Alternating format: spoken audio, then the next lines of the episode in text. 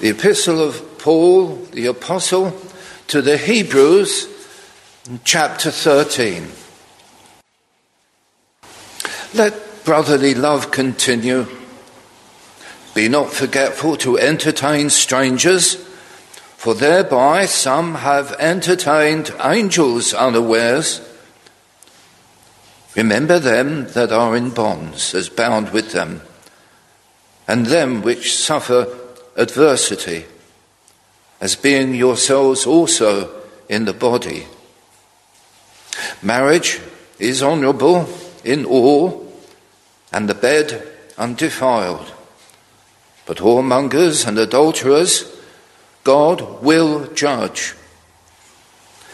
Let your conversation be without covetousness, and be content with such things as ye have. For he has said, I will never leave thee, nor forsake thee. So that we may boldly say, The Lord is my helper, and I will not fear what man shall do unto me. Remember them which have the rule over you, who have spoken unto you the word of God, whose faith follow, considering the end of their conversation. Jesus Christ, the same yesterday and today and forever.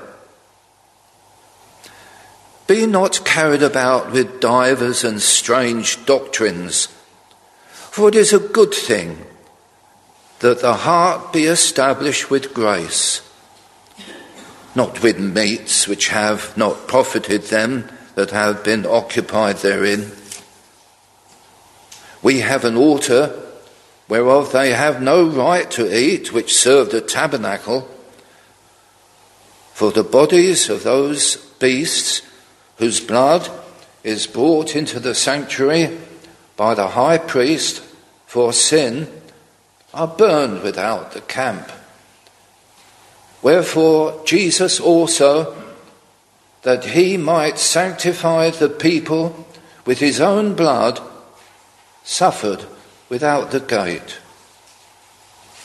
Let us go forth therefore unto him without the camp, bearing his reproach.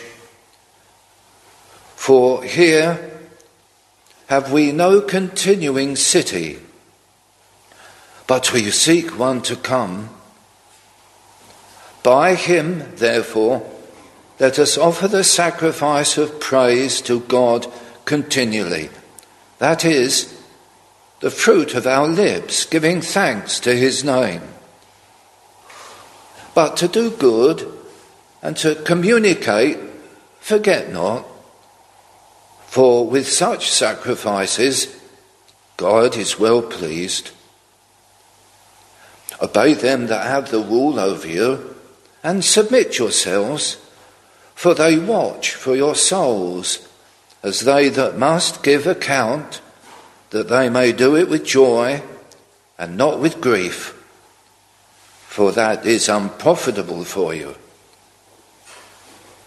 Pray for us for we trust we have a good conscience in all things, willing to live honestly.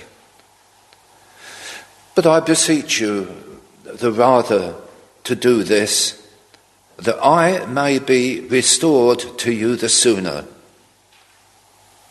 Now the God of peace, that brought again from the dead our Lord Jesus Christ, that great shepherd of the sheep, through the blood of the everlasting covenant, make you perfect in every good work to do his will, working in you that which is well pleasing in his sight, through Jesus Christ, to whom be glory for ever and ever. Amen. And I beseech you, brethren, suffer the work of exhortation that I have written a letter unto you in few words.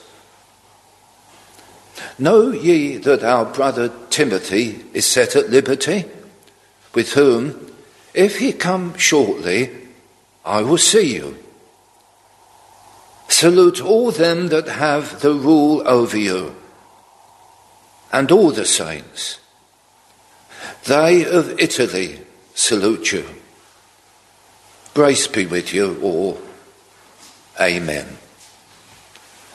May the Lord be pleased to bless his word to our understanding and to our hearts. And now may the Lord help us in our time of prayer together. Let us all pray. Well, we read the last chapter in the book of Hebrews, and it's written by Paul, and he wrote it to the Hebrews. Now, you probably know what that means. Hebrews stands for the ancient name for Israel, the children of Israel, those 12 tribes that God brought out of Egypt and brought down to the promised land so many centuries before. And the wonderful thing is, out of all the nations of the world, God gave to Israel the law, the Ten Commandments, and He also gave them the true way of worship, the ceremonial law, all through Exodus, Leviticus, Numbers, Deuteronomy.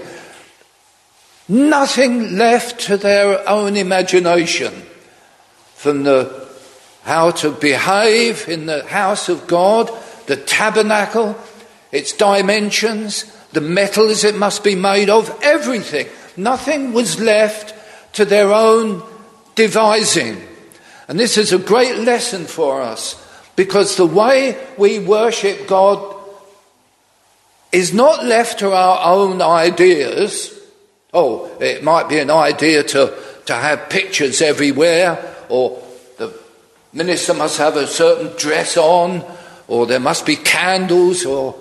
No, it's all left to God. So, how do we know how we must worship God now as believers? Very simple and very easy. Not in the Old Testament, because that's now superseded by the New Testament. And we are to worship God just like the apostles did. And what did they do? They praised God in hymns and psalms. They prayed to God. And they preached. And they read the scriptures. They didn't do anything else, nothing at all. And so that is the great pattern for us, not left to our own devices. So when a minister comes to, to preach, he's only carrying out what God has set down. Now, the book to the Hebrews was all about how the gospel is transcendently more excellent than the law. The law had a place. I'm talking about the ceremonial law or the Old Testament. It had its place. It was all pointing forward to the coming of the Messiah. Now, if you were an Old Testament Hebrew, did that mean you didn't know about the coming Messiah? Oh, yes, you did. They could see by faith that all these sacrifices, lambs and goats, they, the, that blood can't take away sin. They knew it was a picture of the Lamb of God that should take away the sin of the world. So that's what they were looking. You talk about Moses. Moses looked forward to the coming of Christ, though he was the lawgiver. Um, Joshua looked forward. Harlot Rahab she looked forward, didn't trust in the blood of bulls and goats. It did its part. Unfortunately, some of the Christians, the Hebrews, were very attached to the law. And you can understand it. They've been brought up to know the law and to reverence it, which they should. But they were saying, yes, we believe on the Lord Jesus Christ and we've been baptized, but we must keep the law. um, circumcision, the sign of the old covenant. We must have that. We, we, we must be careful about what we eat and what we don't eat, about the clean and the unclean. And so they were mixing things up the gospel and the law. And when you start to do that, you blow the gospel to pieces. You're saying, oh, yes, believe on the Lord Jesus, but I must keep the law. And that was the sad mistake. And I trust that you're not mixed up in your minds, that you have in your mind that one and only Saviour, not your good works. If you, if you had a blackboard up there, and if you could come with a bit of chalk and write up your sins, I think you would run out the door, wouldn't you? You couldn't bear. But God knows. So, nothing. We have nothing that can help us. It's only the righteousness of Jesus Christ, his shed blood upon the cross. I know you know this. Let this sink deep into your mind. Trust only in what Christ has done for us. So Paul wrote this letter. And uh, it's, I mean, you really got to be a Jew to understand it perfectly. I, I don't mean that completely. Jewish Christians, they know what Paul was getting at when they read the Hebrews. We are, I suppose, we're all Gentiles here. I don't know if any Jews are here. We, we, we don't have that background. But they did. And they understood. And they could see what Paul was getting at. So he was trying to help them to show the excellency, the transcendent excellency of the gospel that supersedes the law. Now, when Paul wrote his letters, he introduced himself, he, he thanked God for them, he said he often prayed for them, he says this, and then he goes into very often the teaching of the gospel as simply and effectively as he can. And then sometimes he has to tell them off things that were wrong. If you read the Corinthian letters, you'll see that there was a lot of things very wrong in the church at Corinth. It's still a church, still believers, but they were really in, they were really mixed up. So he had to tell them. So very often. But at the end of the letters, he finishes off like we would do. He wishes them well. He sends his greetings at the end. Now, in this letter, he gives them a little catalogue, a little list of things that they ought to pay attention to. Just very quickly. Verse 1 brotherly love. Let brotherly love continue. Now that applied to the Hebrews and it applies to us. We are brethren in Christ. You don't know me from Adam, as we used to say. We don't know. But I trust that as we might get to know one another, there is that brotherly love, that affection.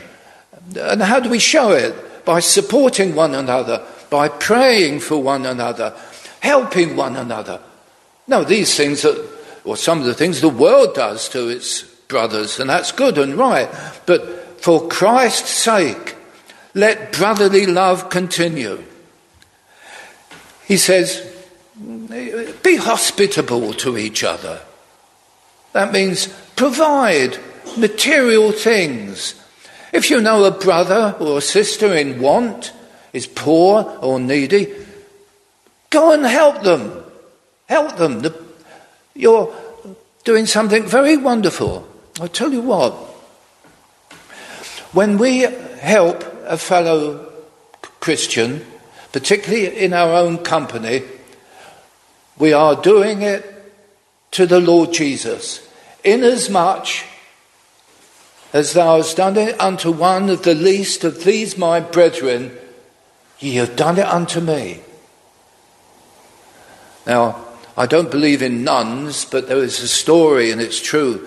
In Africa, there was a, a woman, religious, and she looked after the, the leper.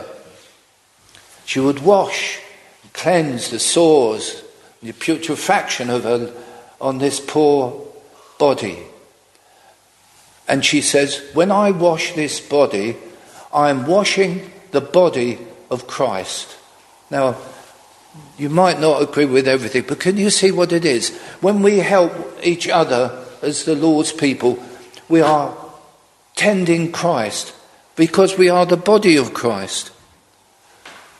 Another thing he says, let's have sympathy for those in bonds, pray for them those in prison for the faith, to remember them in prayer before them. Another thing he says, the bed is undefiled. The marriage bond is permanent and is a, a blessed experience for a man and a woman in that matrimony. A man should not go after other women. That was common, you see, even among the Hebrews. And a woman should remain faithful, fidelity in marriage. And so he goes on. There's quite a lot of things we could go through. But I would like us particularly to look at the verse 8 in chapter 13 of the book of Hebrews. And it's, a, it's a, you might say it's connected to what he's been saying, but it seems to be a bolt out of the blue. Uh, verse 7 Remember them which have the rule over you, who have spoken unto you the word of God, whose faith follow, considering the end of their conversation. That means the, the glory of God. And then he says, Jesus Christ, the same yesterday and today and forever. Now that's a remarkable statement. To remember the Lord Jesus Christ was a man, just like me or you, no different whatsoever except without sin. He had a body like me, a soul like me, he had a mind like me, but pure and holy and undefiled, separate from sinners. And yet, we know that he was not only a true and real man, he was essentially the Word of God, the only begotten of the Father, full of grace and truth. He was the Son of God. He was truly and really God, essentially and absolutely. He is, and we sang that earlier in the hymn, He is the second person of the Blessed Trinity. He is really God and is to be worshipped as God and to be loved as God. So he is, with the Father and the Holy Spirit, rightly called Jehovah. Jehovah is the essential and real name of God. He is Jesus Jehovah. And here's this, this um, attribute the same yesterday, and today and forever. It's a wonderful thing. You see, in the Old Testament, there is the revelation of Mo- to Moses, I am that I am. The Lord said unto Moses, Now shalt thou see what I will do to Pharaoh. With a strong hand shall he let them go, and with a strong hand shall he drive them out of this land. God spake unto Moses and said unto him, I am the Lord. And then, as I appeared unto Abraham, unto Isaac, and unto Jacob, by the name of God Almighty, but by my name Jehovah, was I not made, I not known to them. Well, that's a bit of a contradiction, you might say. He was known to Abraham as Jehovah. It, Paul is saying they did not see those early patriarchs the fulfillment of all that Jehovah is, that name Jehovah. Jesus is Jehovah. I am the eternal and everlasting God. Right at the end of the Bible, John to the seven churches which are in Asia, grace be unto you and peace from him which is and which was and which is to come. Isn't that an echo of Jesus Christ yesterday, today, and forever? And from the seven spirits which are before his throne. So we know full well that Jesus Christ is in equality with the Son of God. I am Alpha and Omega, the first and the last. That is Jesus speaking. So we worship true and living God. Now, this text, Jesus Christ, the same yesterday and today and forever. I want us to look at it in three aspects. A, a, circle has a circumference, has a center, and has a radius. It's one of what I used to call the, the Platonic figures. But we'll, we'll know what a circle is. A circle with a circumference, a center, and a radius. The Lord Jesus Christ is the center. The circumference is eternity. Yesterday and today and forever. Think of it like that. He is the center, but he is the circumference and he is the radius. And you know, a, radius from the center to the point on the circumference, wherever it is, it's the same. Jesus Christ, the same. So, firstly, the center, Jesus Christ. Jesus, his, his name given at the birth, Mary gave birth at Bethlehem. And Jesus is Saviour. In the Old Testament, it was Joshua. And we might unrightly call Jehovah Jesus, this God that we worship, the Father, the Son, and the Holy Spirit.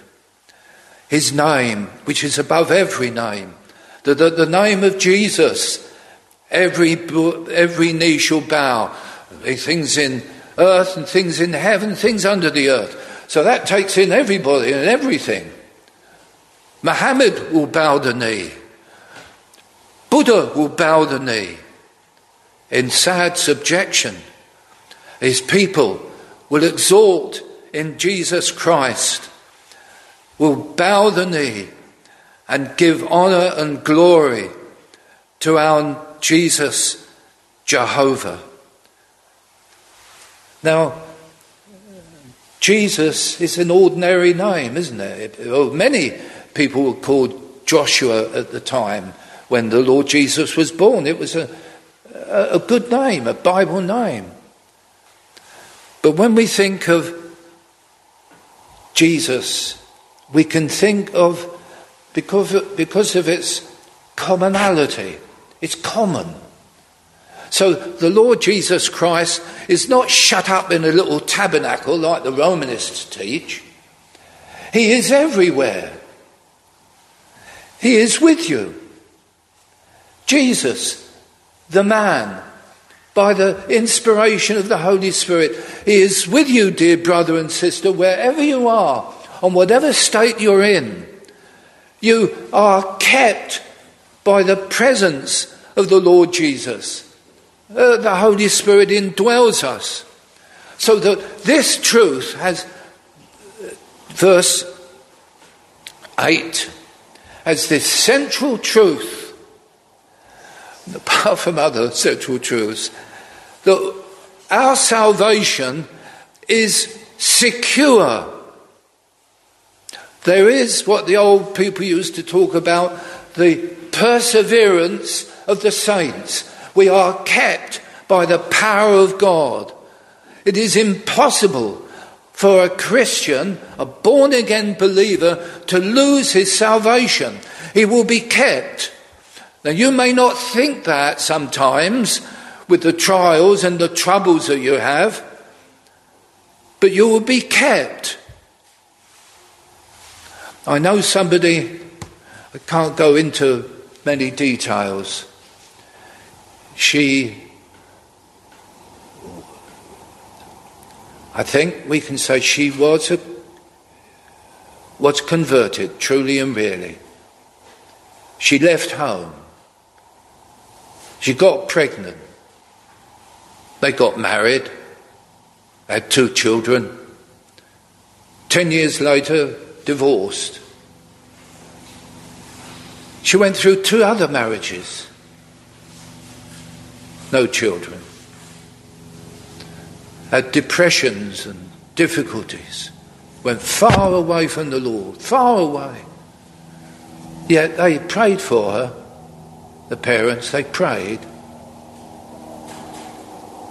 And then one day, her daughter took her to a Christian service, and there's a lady missionary speaking about her work. And this woman came under a deep conviction of sin. So she spoke to this lady missionary afterwards, and the one question she put to this woman was Can God forgive my sin? All the sins that had burdened her. She came to true repentance. She'd never really, if you understand, she'd never really fallen from the grace of God. She was a child of God, though wandered as the prodigal son into the far country. But she was brought back because the woman said, Yes, God can forgive your sins. There is forgiveness. Jesus was with this woman all through her wanderings. Just do you remember the great parable of the, the prodigal son? He went into a far country, far away. Yet the father was always looking. Because when the son began to return, he was looking and saw afar off and ran to meet his son and embraced him, kissed him, put a ring on his hand, shoes on his feet, gave him a, a new coat. Have you had that experience as a believer? Perhaps you've fallen into sin even this week. You know that you don't deserve. And yet the Lord invites penitent sinners to return to the Father because Jesus understands, he knows. So he is the, he is the center of our salvation. The word Christ, Jesus Christ, the same, Christ, just I'm sure you know, means the anointed one, the one who's set apart for the work. There were many Christs um, in the sense of prophets who were anointed. Only one. You only get one anointing, set apart. There were kings anointed. And this is all to do with the work of Jesus Christ, his work and title.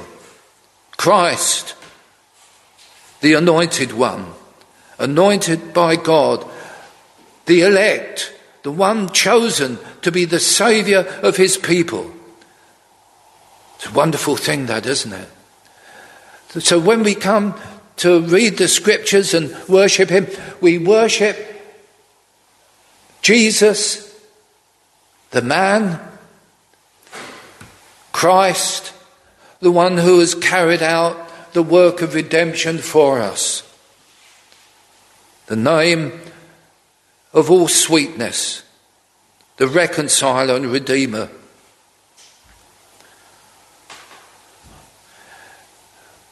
There's so many scriptures that light up this truth. Don't you remember the very simple words of the Saviour?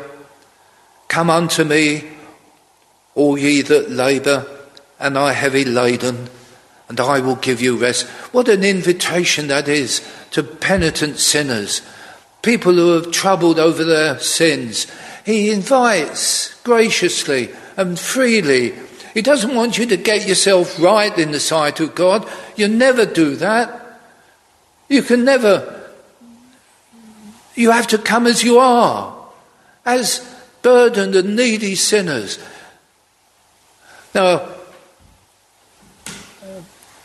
if we had a Pharisee here, it says Paul when he was Saul. Here's the Pharisee with his long phylacteries and his things. You couldn't come to a Pharisee. He would say, I'm holier than thou keep your distance. I don't want to get unclean. Not so the Lord Jesus Christ. He says, Come. Don't you remember he touched the leper? He handled the unclean. Will he not then receive you, a returning sinner, to trust in him, to receive forgiveness of sins? He is the way, the truth, and the life. No man cometh unto the Father but by me. Now that reminds me of a very wonderful, true story of Spurgeon. Do you remember Charles Spurgeon? You know Charles Spurgeon? He was, he's a great Baptist preacher in the 1800s. And he was converted when he was 15 on a January day, cold and snowy down at Colchester in Essex. And the story goes he, he, was, he was going to his chapel, but he was a very troubled young man. He didn't know the Lord Jesus, but he knew he was a sinner. And the snow was so bad, he couldn't get to his normal chapel, so he went into another little chapel, still there in Artillery Street. And it's primitive Methodists. So he went in and he sat underneath the gallery, cold and miserable.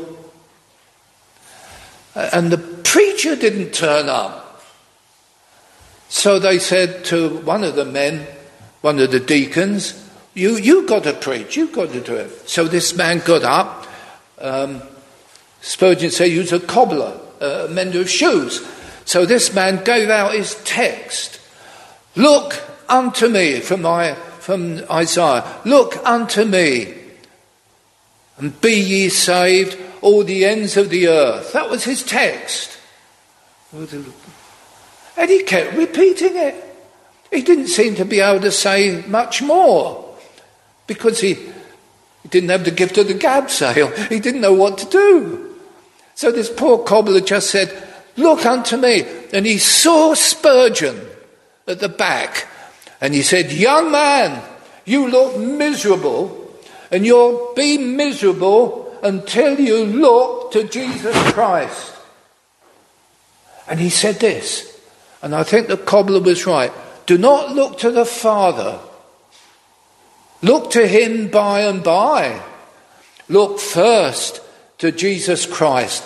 And Spurgeon says, at that moment, I looked that means I, I, I, looked for salvation in Jesus Christ, and I could have looked until I looked my eyes out, and he was saved that morning. He came to an assurance of sins forgiven. A very remarkable story. It's in his autobiography. So, Jesus Christ is the center, the way to the Father, the truth and the life. There's so much to to say. But let's get on to the next thing. He is not only the centre, but he is the, the, the circumference. Got this round the wrong way here. The circumference. So all around What can we say about the circumference? Wherever we turn in life, and whatever state in life we are, whether we're very little, like the children, or whether we're very old, like me. I don't know if anybody's older than me here, probably not, I don't know. Wherever we are in life, the Lord is with us. The circumference of our life. I was born in 1941. And so I've gone all the way through babyhood and childhood, adolescence, uh, middle life, elderly, and now old and ready to die. We don't know, do we? But the whole circumference, as a child of God, He watches over us, He keeps us. Jesus Christ, the same yesterday, when I was a little baby, he had his eye on me. I wasn't a born again believer, obviously, but he knew me. All the way, he has been with us. Been with us when I was 17, when I was converted. The Lord was there. And though we've failed him so often, he's preserved and kept us to this time. Jesus Christ, the same yesterday and today and forever. Isn't that right for you? Can you, you can say that as a Christian, humbly and reverently. He's with me every moment of the time of my life through the trials and the temptations, the falls. He has watched over me and he will bring me safe home to glory. Now, that's a fact. That's not something we have to just hope, wish for. It's a solid fact. Do you remember the thief on the cross? Lord, remember me when thou comest into thy kingdom. Deathbed conversion or on the cross conversion. And the Lord Jesus said, Today thou shalt be with me in paradise. I was telling Mr. Hetherington yesterday of a man, he knew him a little bit, a man called John Smith, quite a common name. He was a preacher in Suffolk. And he, he died quite, not young, about middle, middle age. And the pastor went to visit him as he was dying. And this man, John Smith, said to this pastor, as he was dying, I wouldn't have missed this for the world. But God had so given him a settled assurance. Now, that is not always the experience of a dying Christian, but it was in that case. He was able to say, The Lord is with me. I am content.